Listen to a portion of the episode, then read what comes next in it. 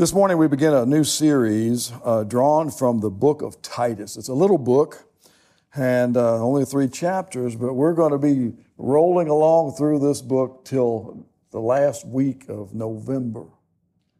Isn't that something? So that means we're going to slow down here, you know, and see what Paul's got to say as the Holy Spirit led him to write this letter. Our series is entitled Preparing for the Future. And there's a lot of that going on right now.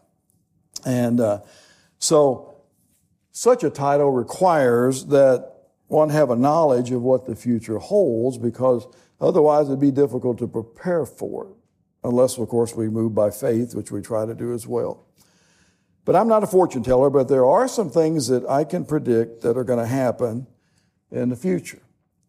And we need to look at those. We also need to take a look at the past. Because things are changing all over the place rapidly, as you well know, if you're paying attention to current events. Did you know between 1944 and uh, 2011, there was one cultural statistic that you could count on? 90, 90% of all Americans believed in God. Year after year, decade after decade, from the time of World War II up to the time that President Obama announced that they had caught and uh, done away with Osama bin Laden. You remember him? It's kind of a, uh, a sore word for us today, especially. But all through those years, more than 90% of Americans consistently believed in God. Now, often this percentage was as high as 98%, but not anymore. Belief in God has plummeted suddenly and sharply. New polling by the Gallup administration has found that from the high of 98% through much of the last eight decades, belief in God has decreased to 92% in 2011, dropped to 87% in 2013, down to 81% in here in 2022. And what this means is one out of every five Americans do not believe in God at all. Gallup also found that belief in God has fallen the most among young adults and people on the left of the political spectrum. Conservatives and married adults have held steady, which helps explain some of the things that divide our nation today.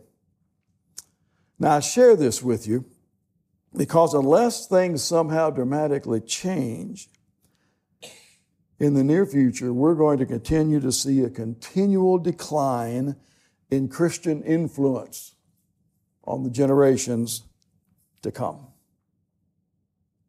Many of us, especially those of us who are grandparents, are unsettled about this. And we can already see the handwriting on the wall. Some of you know exactly what I mean. Many of us, especially those grandparents, you know, we have reasons to be concerned about the condition of the future.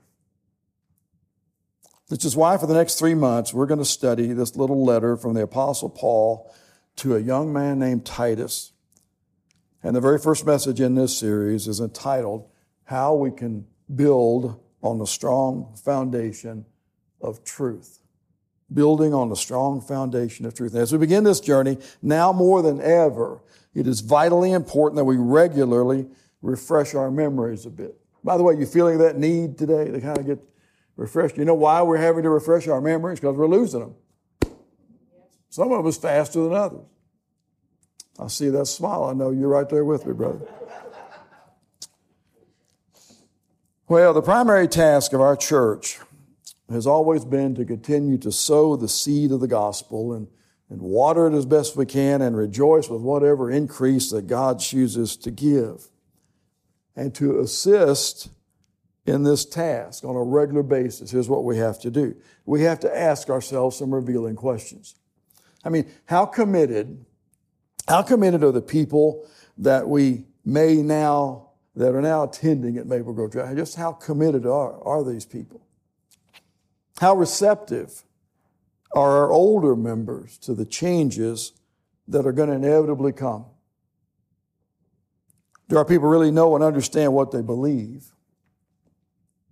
Do we utilize everybody's gifts in the very best way possible that honors God and encourages our church. I mean, how do we go about shepherding our congregation? Elders have been asking these questions seriously now for a while. And we're working on it. But they're certainly not the only issues either. But they should be important to anybody who takes the Lord's church seriously. I hope that you do. And this is why the Apostle Paul had started a church on an island named Crete out in the Mediterranean Sea. This church was beginning to grow. And so he wrote Titus a letter giving instructions on how to prepare for the future. So we're in an ideal situation to learn uh, from a, our own situation as we're, as we're kind of trying to, to figure out what the future holds as well. That's why this is so important for us to listen carefully. He wrote this letter to Titus and he said, here's what you need to do. And, and we need to study it and we're going to find out some basics about what God wants for his church here at Maple Grove. Many which we already may have remembered in the past, but we haven't talked about or thought about for a while. But even as we do this, we've got to guard against uh, the temptation to dilute the message of the church to accommodate the whims and desires of our culture. So we've got a little too tension on both, both sides here. So the first thing I want you to do is I want you to think about the source of truth. The source of truth. Paul begins his letter this way. Paul, a servant of God, an apostle of Jesus Christ now keep in mind a couple of things. Paul was an apostle. An apostle, by definition, is one who is sent. Uh, it's kind of like an ambassador or a missionary. And specifically in the New Testament, the term apostle was one who carried the message of the good news of the gospel. And notice also Paul's emphasis on the source. Jesus is the source and the standard of truth for God's people. And Paul was his apostle. Now, this is true now more than ever before. And even though, obviously, we live in a nation that is sorely divided over nearly every conceivable moral and ethical issue, you name it pornography, abortion, divorce, one's sexual identity, I mean, you name it, there are challenges upon every front. I mean, how is this possible, you ask, that we've fallen so far so fast? I'll tell you why. It's because God's people have lost our, our spiritual equilibrium. The churches are not as powerful and dynamic as they were in the first century. The Holy Spirit doesn't get the permission to rule and roam as He wishes through the body of Christ like He wants. We've come to do church pretty much because of the things that we like, we enjoy it, we appreciate the fellowship, and we like whatever perks and things that come from it. But that was not concern of the Apostle Paul in the first century, and it should not be our concern in this century. Secular philosophers have said what is right is whatever makes you feel good. But what is that? I mean, is that it? Should we just let people do whatever they feel like doing? Or should we just let so called intelligent people or so called popular, famous people in our society make all the decisions? Problem here with these people is they always contradict each other. Or maybe we should just do majority opinion. Let's just vote. Let's just determine what we want by vote. Whether we vote in, in uh, Sunday, whether school teachers should be allowed to teach little boys and girls that they don't have to live their life as little boys and girls if they don't want to.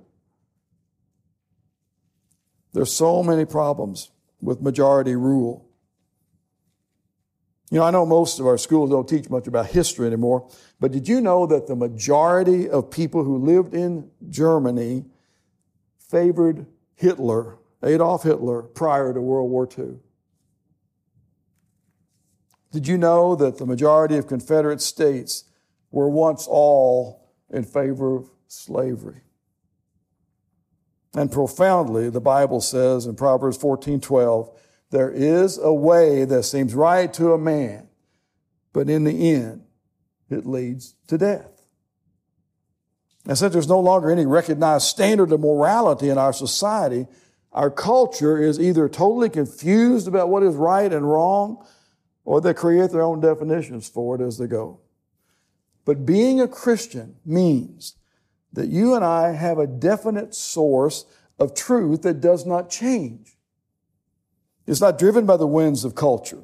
It's not driven by emotion.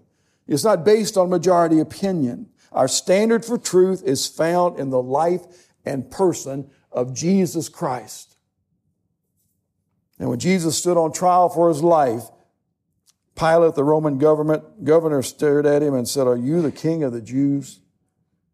And in John 18 34, Jesus answered, You know, you're right in saying, I am a king. In fact, for this reason I was born, and for this I came into the world to testify to the truth. Everyone on the side of truth listens to me, Jesus said. And verse 38 tells us this Pilate sarcastically asked him, What is truth? But Jesus had already said, If you're really interested in the truth, you'd listen to me. I'm telling you the truth. So this morning, let's review some of the things that Jesus told us the truth about. You want to do that with me? I want you to listen carefully. I know you don't take notes anymore, so I know you're going to remember all this stuff. That's okay. I have notes too. Number one, Jesus the Christ told us the truth about God. You know, evolutionists suggest that we're just here by accident, that we are the result of millions of years of evolutionary changes. But Jesus said in Matthew 19, verse 4, Haven't you read, he replied, that at the beginning the Creator made them male and female? Now that's the truth. You and I are here because of a creator who made us as men and women. And Jesus told us the truth about human beings as well. You know, secular humanists tell us that man's getting better and better and better. And eventually, you know what? We're going to solve all of our problems. But Jesus told the truth. Luke 13, 3, he says, I tell you, no, but unless you repent, you too will all perish. Jesus told the truth about sin. John 8, 34. I tell you the truth, everyone who sins is a slave to sin. And Jesus told us the truth about himself as well. You know, an unbeliever may condescendingly admit that Jesus was a good teacher, or he was kind of like Mohammed, or Confucius, or Buddha. But Jesus told us the truth about himself. He was God in the flesh. Look at John 8, 58. I tell you the truth, Jesus answered. Before Abraham was born, I am. Wow, though Abraham lived 2,000 years before Jesus, our Lord was telling the truth. He existed even before the great patriarch Abraham. Jesus said in John 14, 9, anyone who's seen me has seen the Father. He said he came to seek and to save those that are lost and give his life a ransom for many. He said in John 14, 6, I am the way and the truth and the life, and no one comes to the Father except through me. He told the truth about himself. He told the truth about the Bible too. Liberals and atheists always ridicule the Bible, insisting it's full of all these myths and contradictions. But Jesus said in Matthew 24, 35, Heaven and earth will pass away, but my words will never pass away. In John 17, 17, our Lord Jesus prayed, Oh, sanctify them by the truth. Your word, Father, is truth. Jesus also told the truth about judgment. See, universalists insist that it doesn't matter what you believe, it doesn't matter how you behave, because we're all going to be saved in, anyway eventually. But Jesus said in John 5 28, do not be amazed at this, for a time is coming when all who are in the graves will hear his voice, and they're going to come out. Those who have done good will rise to live, those who have done evil will rise to be condemned. And Jesus didn't just claim to be the truth. I mean, anyone going around pontificating about God and the Bible and humanity and all these things, Jesus did more, though, than just teach. He proved his claims by coming back from the grave. Matthew 12 40. For as Jonah was three days and three nights in the belly of a huge fish, so the Son of Man will be three days and three nights in the heart of the earth. And when Jesus came back to life, it validated his claims. It proved his deity. Acts 17:30. In the past, God overlooked such ignorance, but now he commands all people everywhere to repent. Listen to this. For he has set a day when he will judge the world with justice by the man he has appointed. He has given proof to this to all men by raising him from the dead. You know, Islam is one of the fastest growing religions in the world today. Dr. Harry Rimmer tells about a discussion he had with a Muslim teacher, and they were comparing Christianity and Islam and talking back and forth. And he said, We believe that God created the world. And the Muslim said, We believe that God created the world. We believe that God has spoken to us in a book, the Bible. The Muslim said, We believe that God has spoken to us in a book, the Quran. We believe that God has visited this planet in the person of Jesus Christ. The Muslims said, We believe God revealed himself in the Prophet Muhammad. We believe Jesus Christ died for his people. And the guy said, We believe Muhammad died for his people. And then Dr. Rimmer said, But we believe that Jesus Christ proved his claim to be God by coming back from the grave. And the Muslim leader quietly said, We have no record of our prophet after his death. Now, that, that, this is the distinctive feature of Christianity. I mean, you go to the tomb of so many other great world leaders, you can read the inscription. You know, here he lies, or here lies so and so, here he is. But if you go to the tomb of Jesus Christ, it's empty. Remember the words of the angel in Matthew 28 6? I mean, they should still be ringing in our ears all through the centuries. He is not here, he is risen, just as he said he would. He was telling the truth. He still told the truth. Jesus is the source of truth, but here's what you and I need to grasp is the importance of truth, and the church needs to know what that is. The apostle Paul emphasized the connection between truth and living a meaningful life. We are to, as Christians, live according to the truth of scripture not according to the world's mantra, not according to our personal whims. We have a standard that we are to be following. And it's so important that we grasp this. I, need you to think for a minute about the importance of truth. The Apostle Paul wrote again in verse 1 to Titus. He said, Paul, a servant of God and an apostle of Jesus Christ. And then he said several things about how knowing the truth would make a difference as he introduces this letter. First is knowing the truth will give you and me purpose in our life. Young people that are here trying to figure out what their life is going to be like when they graduate from high school and all these other things that are coming down the road in a crazy, messed up world. You can't turn to the externals in order to understand what to do with your life. It's got to be an internal relationship you have with Christ.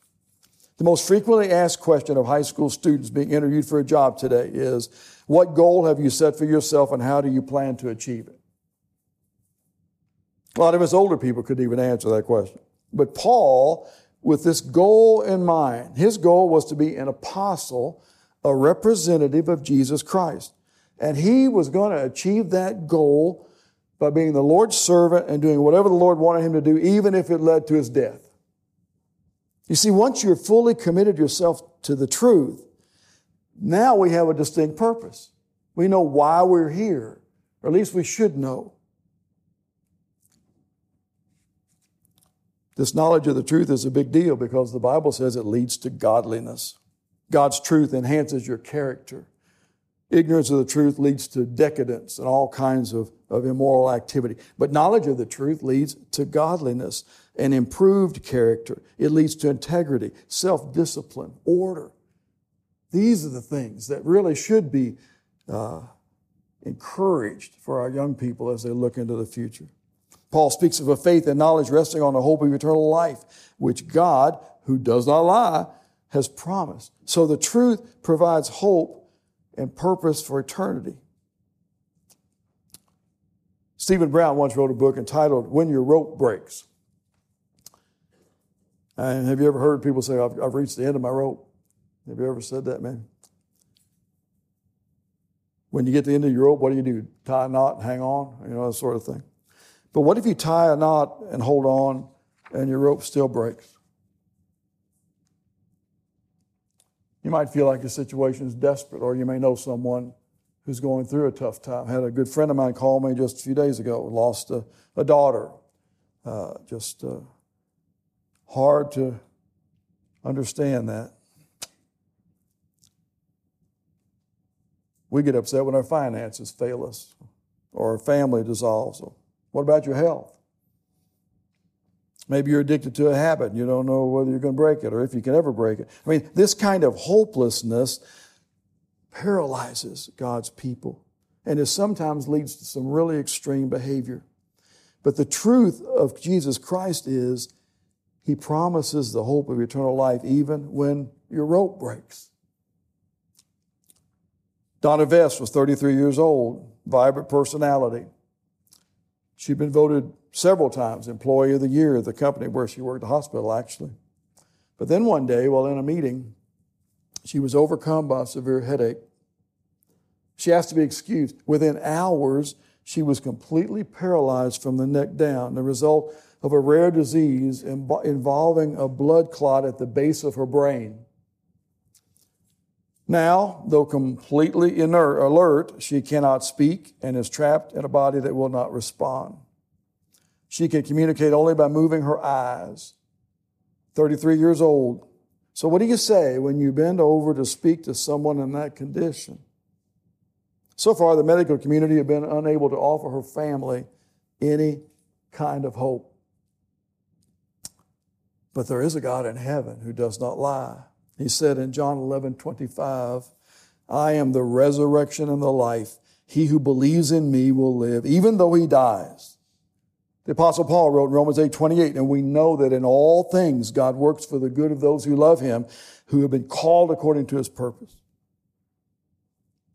Now that's our only real hope. Because one day we're all going to be in the condition, maybe not the extremes that I read about, maybe not at age 33, maybe at 93, or maybe 23, we don't know our rope's going to break. Our body's going to give away. And what do we hold on to then? This is why it's so important for Maple Grove Christian Church to not get mired down in the immediate issues that we're working through and the transitions that are coming, when inevitably they do. No, our, our attention needs to be on the future. We need to be wondering how some of these questions that people ask, how we can help them find answers to this. Only His promise, only Jesus' promise is sufficient. And notice in verse 4 how Paul addresses is like, isn't it amazing how many much stuff you get out of four verses? You know? I mean, I think we should maybe do a, a word for word through the all we do is just look at the Bible words. It'd be totally amazing to do this. But in verse 4, he addresses this letter to a young man named Titus, my true son in our common faith. I want you to listen to these. I've got, not got very many more to share with you, but I want you to understand. Knowing the truth helps us deepen our affections, especially among our brothers and sisters in Christ. Most relationships in this world are superficial because the worldly have put themselves first. Only in Jesus do we begin to learn to put others ahead of ourselves. Our relationships deepen because we're not just acquaintances anymore. This is family.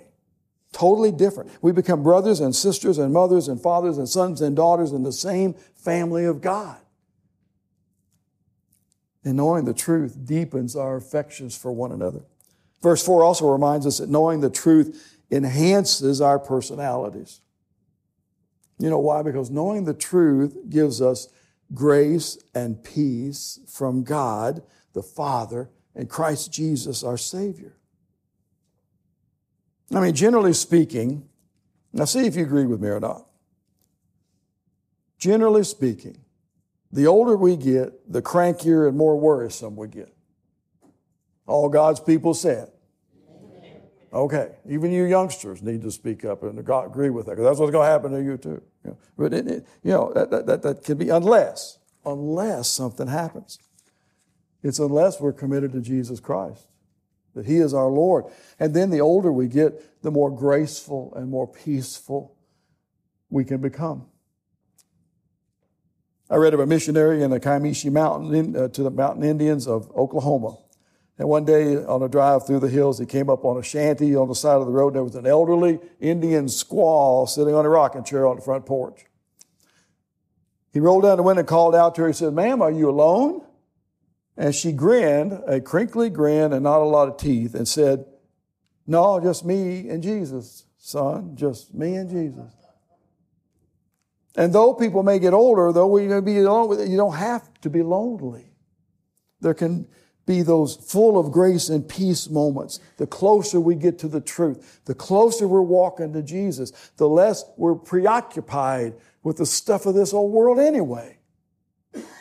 And as our church moves into the future, it's important to have a knowledge of the truth. It gives us a sense of purpose. It improves our character. It solidifies our hopes. It deepens our relationships. And that's exactly what this old world needs. It needs the church to be the church, not here, but out there, on the job and in the neighborhoods and in the schools. That's where Christianity needs to be seen and touched and felt. Otherwise, we're not going to be able to ever able to do our job as we've been called to go out into all the world and make disciples for Jesus Christ. It just won't happen. God has entrusted his message to us. We can use different methods. We can do different music, different types of buildings. Obviously, you know, it's not a typical church in some ways. All kinds of different programs are out there, but the message of the truth has got to be central. It's never to be altered. It's not ours to change. Mother Teresa said, I am just a little pencil in the hand of God who's writing a love letter to the world, which she continued to do to the day that she died. Paul wrote in 1 Corinthians 15, 3, For what I received, I passed on to you as of absolutely first importance. Christ died for our sins according to the scriptures. The apostle John comes along, wrote 1 John 2.24, see that you, what you've heard from the beginning remains in you. If it does, you also will remain in the Son and in the Father. And Paul told young Timothy, 1 Timothy 4.16, watch your life and your doctrine closely. Persevere in them, because if you do, then you'll save both yourself and you'll save your hearers. And Maple Grove Christian Church has been blessed with a long history and a solid foundation. And as we move into the future, a future that's full of changes, it is imperative, absolutely imperative, that we don't get so distracted with all this other stuff that we forget our foundation we must hold to the truth. 1 Corinthians 15, 58. Therefore, my dear brothers, stand firm. Let nothing move you. Always give yourself fully to the work of the Lord, because you know that your labor in the Lord is not ever going to be in vain. I'm going to pray for us as we have our time of communion. And I pray that as we go through this series, that you will pray for Nick and I, because we're going to be dealing with powerful truths like this all the way to the first day of December. Out of three chapters. Can you imagine what we should? Can you imagine three chapters? Pray for us as we let the Lord lead. Heavenly Father, thank you so much for Jesus Christ. Oh, how we take him for granted. Oh, how we fail to honor him on a moment by moment second by second recognition that He is our Lord in our life. And as we come to this time, we come every week here, we come to this spot where we, we remember that Jesus came to die. He knew from the very moment he was breathing that one day he would breathe his last on this earth. And so, Father, may we not miss the significance of this grape juice and of this wafer. May we not fail ever to minimize the meaning behind the body and the blood. And as we come together this morning as a congregation, I pray, Father, that you will, you will free our minds from any concerns or preoccupations or problems. And over the next few moments, we will just quietly worship you in spirit and in truth, as you so much want us to do. It is in Jesus' name I pray.